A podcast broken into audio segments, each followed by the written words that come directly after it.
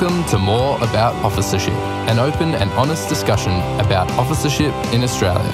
As we move towards One Australia territory, host Captain Matt Reeves is joined by officers from across the country to discuss the challenges and rewards of being an officer today. Okay, welcome back to another episode of the Candidates Podcast. We have two very special guests. Uh, today we have Jess, Jessica or Jess? Jess will do. Jess will do. Jess will do. Yeah. so we've got Jess will do and uh, Craig Boyd, who are first year cadets at the training college. So welcome to both of you. Thank you. Thank you. Well, one of the things for us in these sort of conversations is to learn a little bit about yourselves, um, your call to ministry, the mission of the Salvation Army that you've been involved in, and and obviously uh, why you're choosing to do this in terms of become Salvation Army officers. But before we do all that, before we do all that, it would be really good to learn a little bit about both of you. So, for I'm assuming a lot of people wouldn't know you. So, who's going to go first? I think uh, Jessica will do. Maybe okay. if you could go first. Sure thing. Um, so, I was born in Bendigo. Um, then I moved to Ballarat oh, when I was about four. I went to live with my grandmother, who has raised me for most of my life when I was five. Um, so that's been quite a great journey. And she's also a salvationist. Um, she's not an officer, she's a soldier, but nevertheless, it's still. I, I've met her here, haven't I? Was yes, she here? you have. Yeah, okay, cool. Yes. Most people that do meet her never forget her. So she's a gem. Um, so my nan has really encouraged me in my faith journey. Um, I've been involved in ministry for quite a number of years, but mainly just in volunteer positions. But in 2014, I went up to Alice Springs to surprise one of my friends for her 21st birthday. Um, and her parents there were also really good friends of mine. And so they kept making jokes about how um, they were going to get funding for a ministry assistant and that I should apply if they ever get it. And I said, no, never moving to Alice Springs. I wouldn't know. I love the people, but that's it. And so then about four months later, um, a position came out, and I thought, oh, they actually weren't joking. They were being really serious.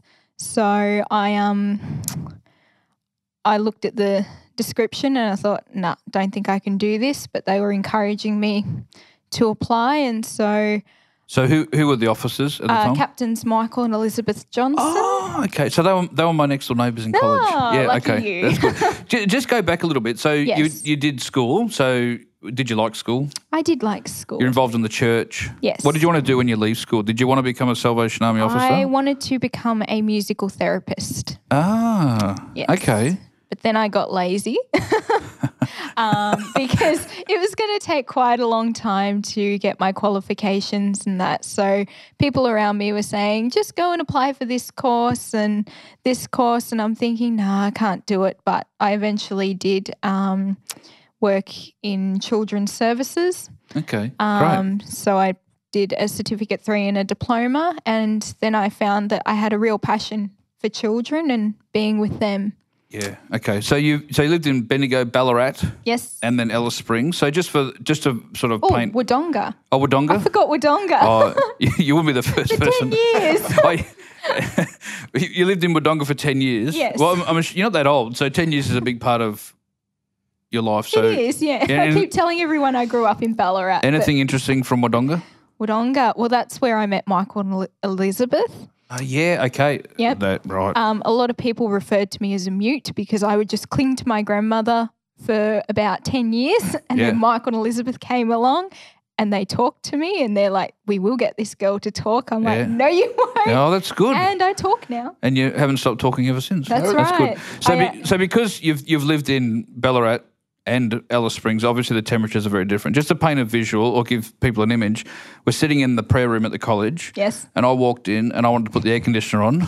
And you've put a, a rug on because I you're have. freezing. So I am freezing. sweating like a. Anyway, we'll, we'll, we'll press on. Craig, tell us a little bit about yourself. Um, so I was born in Bendigo as well. Six years before Jess, she decided to stalk me that far early, um, and grew up around country Victoria, moving around, um, and then ended up in Ballarat when I was 12.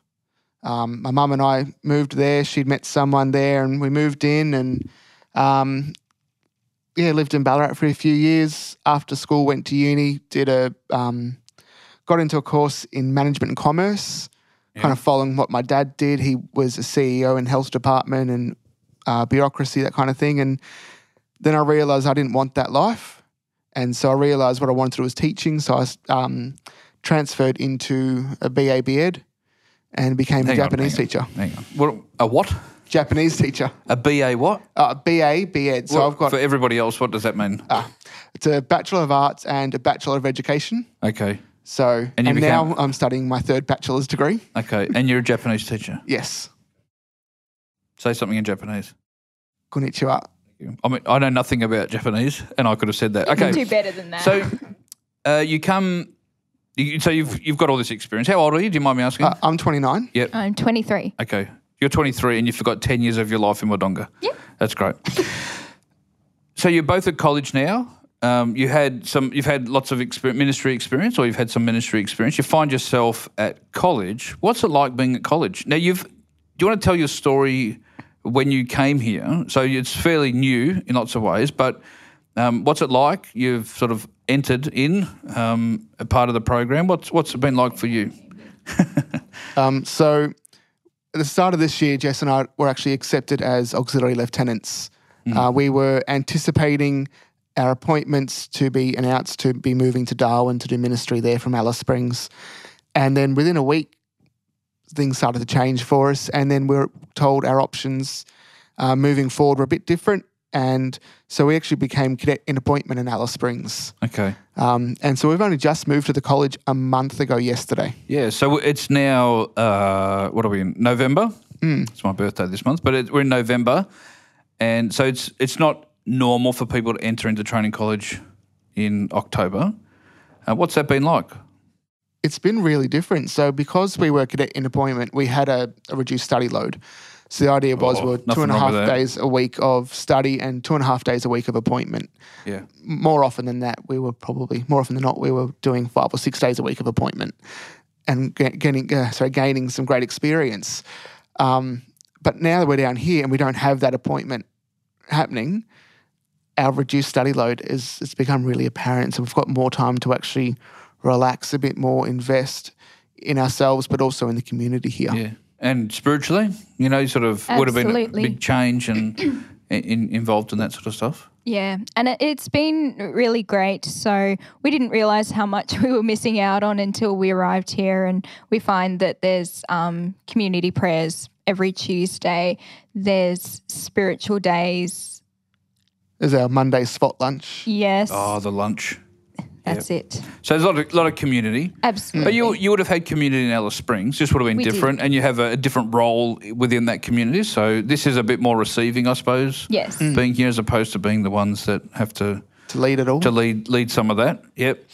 Um, so you've you've made this transition. You're here now. Tell us a little bit about your calling into ministry, because I mean that's a, quite a varied pathway to be, apply to become an auxiliary lieutenant. You think you're going up to the top, you end up halfway, and now you're I don't say you're at the bottom, but you you've ended up at the college. So you're making your way to Tasmania, just to give you a, a, heads up. But what what what's that whole experience been like? Um, to get to this point, this is this is a very big question. So I'm, I, will, I will be quiet in a second. So you got to this point here, but your calling. Tell us about your calling. You're 23. You're 20. What? 29. 29. Um, how did you get to the point where you said, actually, God has called me to do this? And what did you wrestle with uh, as part of that? Okay. Whew, I've got to keep this short. We don't Um, have to. okay. All right. So We want to know. We're, we're interested. People are listening. Yeah. So I've always grown up um, in the Salvation Army. I attended junior soldiers. I went to Sunday school. I was in Timbrel brigades and that. And I always, I always knew that God was there, um, and that I love God. Jesus loves me. This I know, and all that. But it wasn't until um, January of 2010 when I went to a youth camp called Insane, which is now Summer Carnival. Um, which is in Victoria, for those of you who don't know. Yep. It is in Victoria. It was in Geelong. no, no, it wasn't in Geelong. I can't even remember where it was. Okay. somewhere in Melbourne. Um, and anyway, I'd gone through a pretty rough patch emotionally and spiritually, and um, there was a lot of resentment towards my parents who had hurt me, and there was just a lot of my past that I was still holding on to. And I think, yeah, it was Rowan Castle um, was preaching about um, Peter walking on water and um, taking and how Peter took that step out of the boat and left everything behind. Yep. And that really that resonated um, with me. And So, it, yeah, sorry, go on. no, you go. no, no. What What did you leave behind? What did I leave behind? I, I left behind the anger and resentment um, towards my parents and found forgiveness um, in that. And since then, I, so at the moment, I don't have a relationship with my mother, but I'm at peace with that. My father, um, he has, he's has a mental illness. And so that is what caused everything um, years ago. And so, he is now how do i say this i don't want this in um, he has also had a pretty big life transformation um, he realized that what he was doing was causing hurt and grief to a lot of people and that if he didn't stop that he would lose me so the way he told it to, um, explained it to me was he woke up one day, he looked at a photo of me, and he's like, I can't do this anymore. That day, he went to the doctors that he'd been putting off for 15 years. He Wow. went and got, um, he went and sought help. He went and got a case manager, went and got some, well, the case manager then got him some permanent accommodation, and he wasn't constantly traveling around. And now my dad is one of my best friends. We've been able to um, reconcile that broken relationship.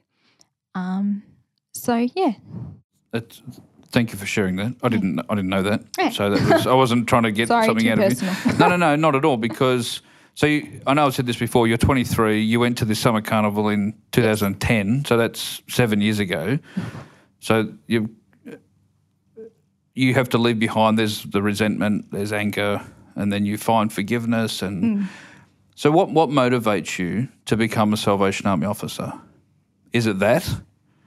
I guess so.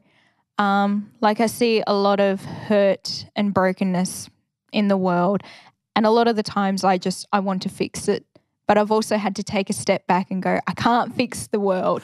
and one thing Michael and Elizabeth said when I went to Alice Springs was that you can't you can't save everyone. And I just all I wanted to do was save them, but I couldn't.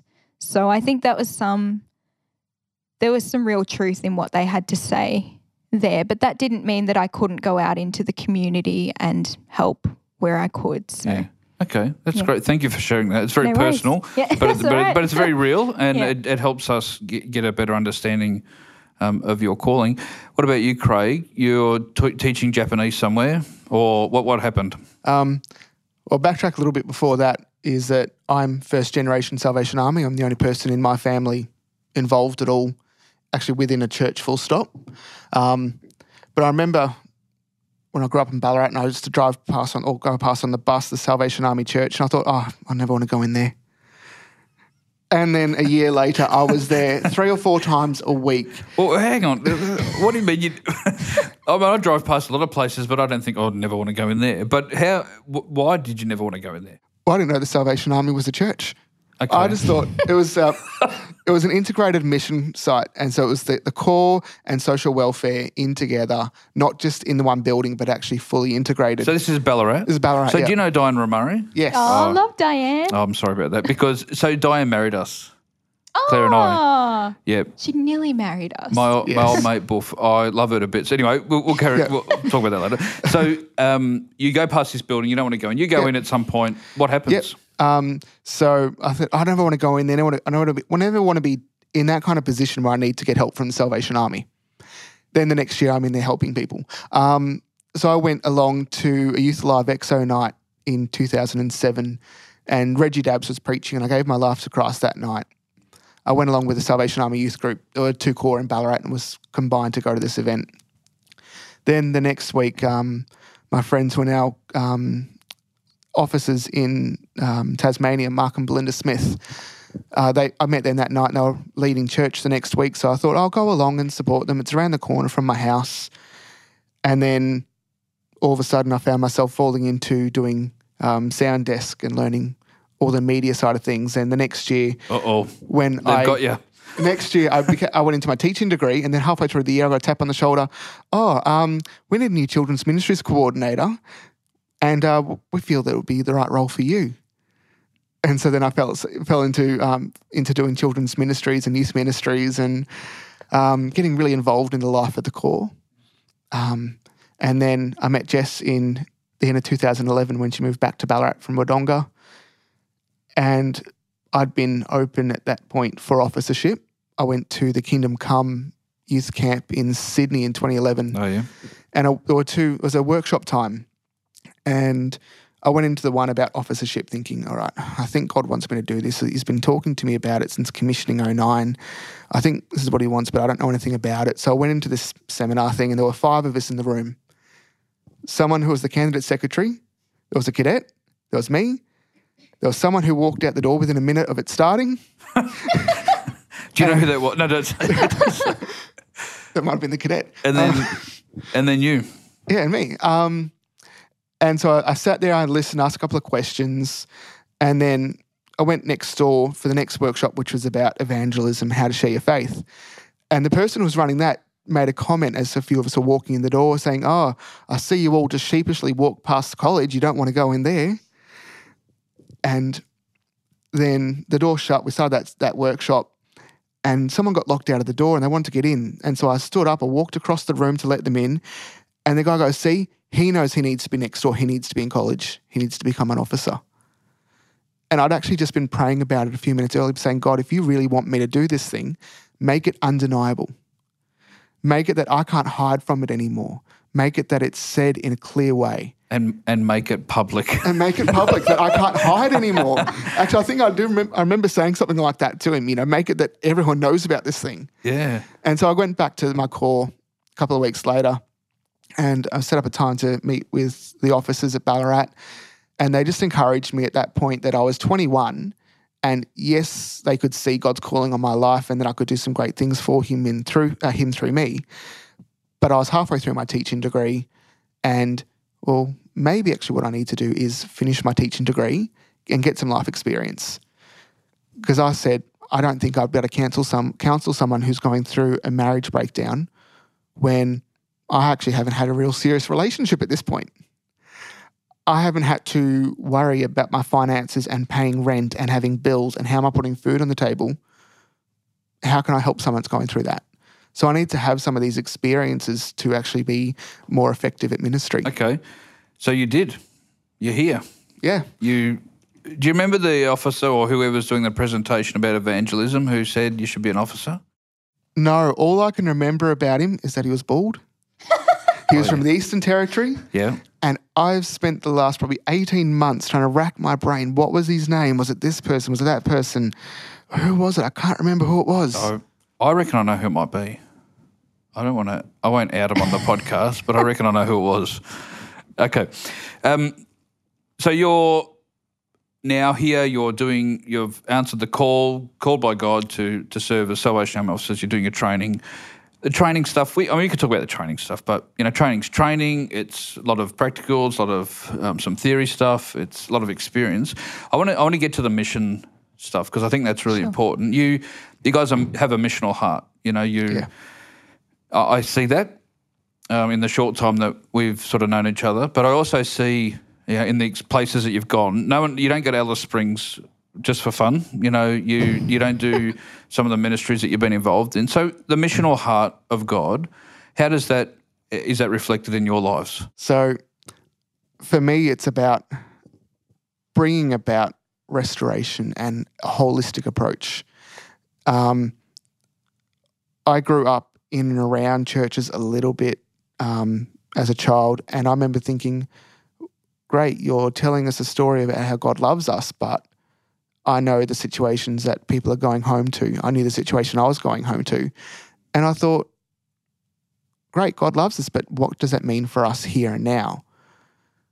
And one of the big things that I found through the Salvation Army and through the mission and ministry Jess and I have done in Alice Springs is that it is a holistic approach. We try and actually minister to the whole person. It's not just about filling someone's head with the love of God, it's about filling the life with the love of God. Um, one of the early things in the Salvation Army about soup, soap, and salvation. And that's the type of ministry and the mission that we've done, especially in Alice Springs. Jess, do you want to tell us a little bit about ministry in Alice Springs, interacting with people and just the, the mission of the Salvation Army in, in that place?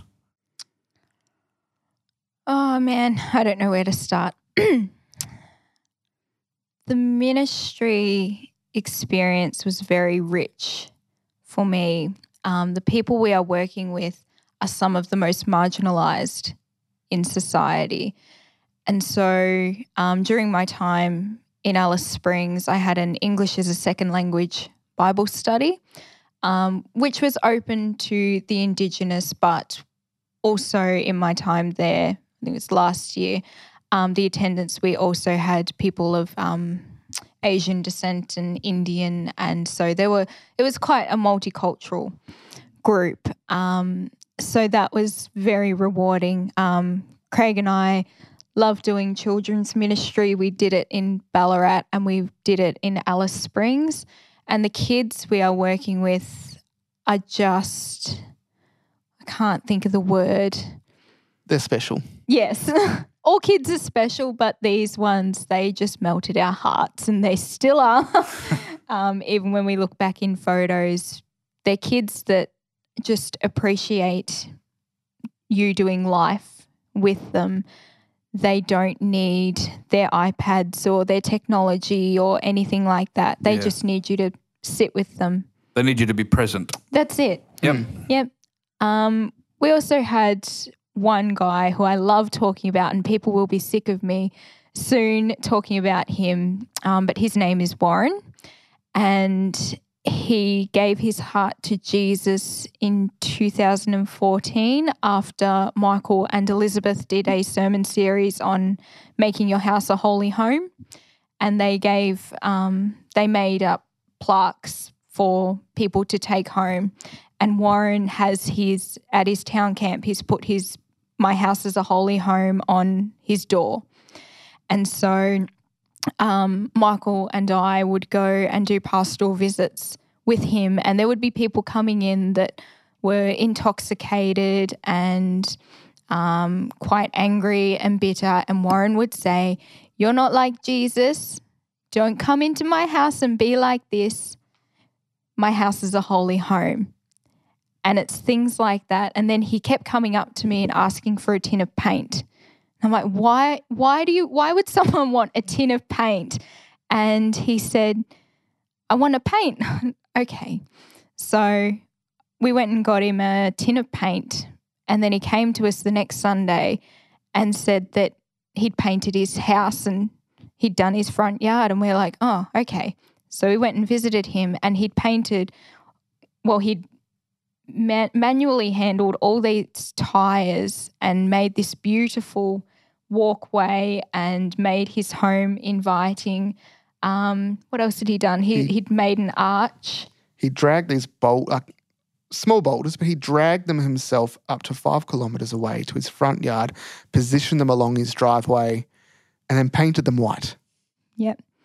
And then before we left, he come up to me. He said, "I need paint." I said, "What do you want paint for now, Warren?" And he's like, oh, "I want to paint." I said, "Okay." So we took a tin of paint, but this time we decided we're like, "Oh, he's probably going to paint his tires." And we got there, and he'd done an even bigger feature in his garden of tires and rocks, and it just looked beautiful. So we decided to go out and paint with him, and that was probably that's probably one of the biggest highlights was just sitting and painting with him. Most of it was done in silence, but every now and then he would crack a joke. But silence in the Indigenous culture is very um, important and powerful. So So they're they're not. Um, it's not your run of the mill no. mission expression, is it? It's very unique to to Alice and um, to the to the communities. And you talk about you know the town sort of camp sort of stuff. That's we, we a lot of people wouldn't understand what that means, but for someone to actually say this, my house is a holy home, or you know that that's a, a significant thing. And then that made like a ripple effect and impact in his community. Yeah. He would start um, painting next door's house and then Yeah. so forth. And that was really inspiring. Oh, that's good. What are, what are your hopes for the future, the Salvation Army? You're you're in. You're, you're going to be in it for a long time. Um, what do you hope for? What do you where do you, or where do you see God at work, um, and how do you want to partner with Him? That's a tough one. Um, I know. a few of us were discussing um, this week. We went out for ice cream. We were discussing where would we want to be appointed. It's still Oh yes. a while away. For our session, it's a year away. For Jess and I, it's still probably about two years away, given that we've had a reduced study load and everything with our appointment in Alice Springs. Um, and people are saying, oh, I want to go here, I want to go there. But for me, it's actually not about where I go, but it's about what I do. Yeah. And I actually said um, to the SWAT staff in our session, I don't want to be in a corps and have our Sunday service and that's it. It needs to be more than that. And I also don't want to be sitting in a social program and running a drug and alcohol program, whatever it may be, and that's it. It needs to be about that bigger picture of integration of holistic approach. Um, and so for me, I don't care really where we go. Darwin would be nice. Um, but Just throw that in. yeah, just throw that in there if you're listening. Okay. No. So so Jess, what what about you? What do you see? What are your hopes for the future? I think I'm in a similar boat um, with Craig. Like we we sign up for officership to go wherever we're sent without complaint. You just, I guess, you just make it work wherever you go. Obviously, God has put you there, and so it's important to follow through with the will and the plan He has for your life. It's Jeremiah twenty nine eleven says that He has plans not to harm us, but to give us a hope and a future. Okay, well, thanks very much for chatting. It's been a lot of fun. We've learned a lot and um, we learn more, but we also, I just kind of feel like you guys are going to have a ministry of reconciliation. You know, I think you talked about your, you and your father, this reconcil- reconciling with him, but I think to lead other people into to reconciling their relationship with with Christ. And I think that's a really important thing. So, is there any question that I did not ask that you wish I had asked? No, you're taking, I don't think so. You're taking too long, so Yep. we're, we're out. So, guys, thanks very much. If you want to leave a comment on the uh, Facebook page, you can, or if you've got a question, um, leave it below and uh, we'll follow it up. Also, if you want to subscribe to iTunes, then you'll get them uh, as soon as the podcasts come up on a Thursday, you'll get them straight to your device. So, uh, thanks for listening, and we'll uh, chat soon. Bye. Thanks for joining us for more about officership. You can join the conversation at facebook.com forward slash SA Candidates Australia. If you want to explore officership further, please speak to your local Corps officer or Candidates secretary. The Salvation Army needs more leaders. Is God asking for more of you?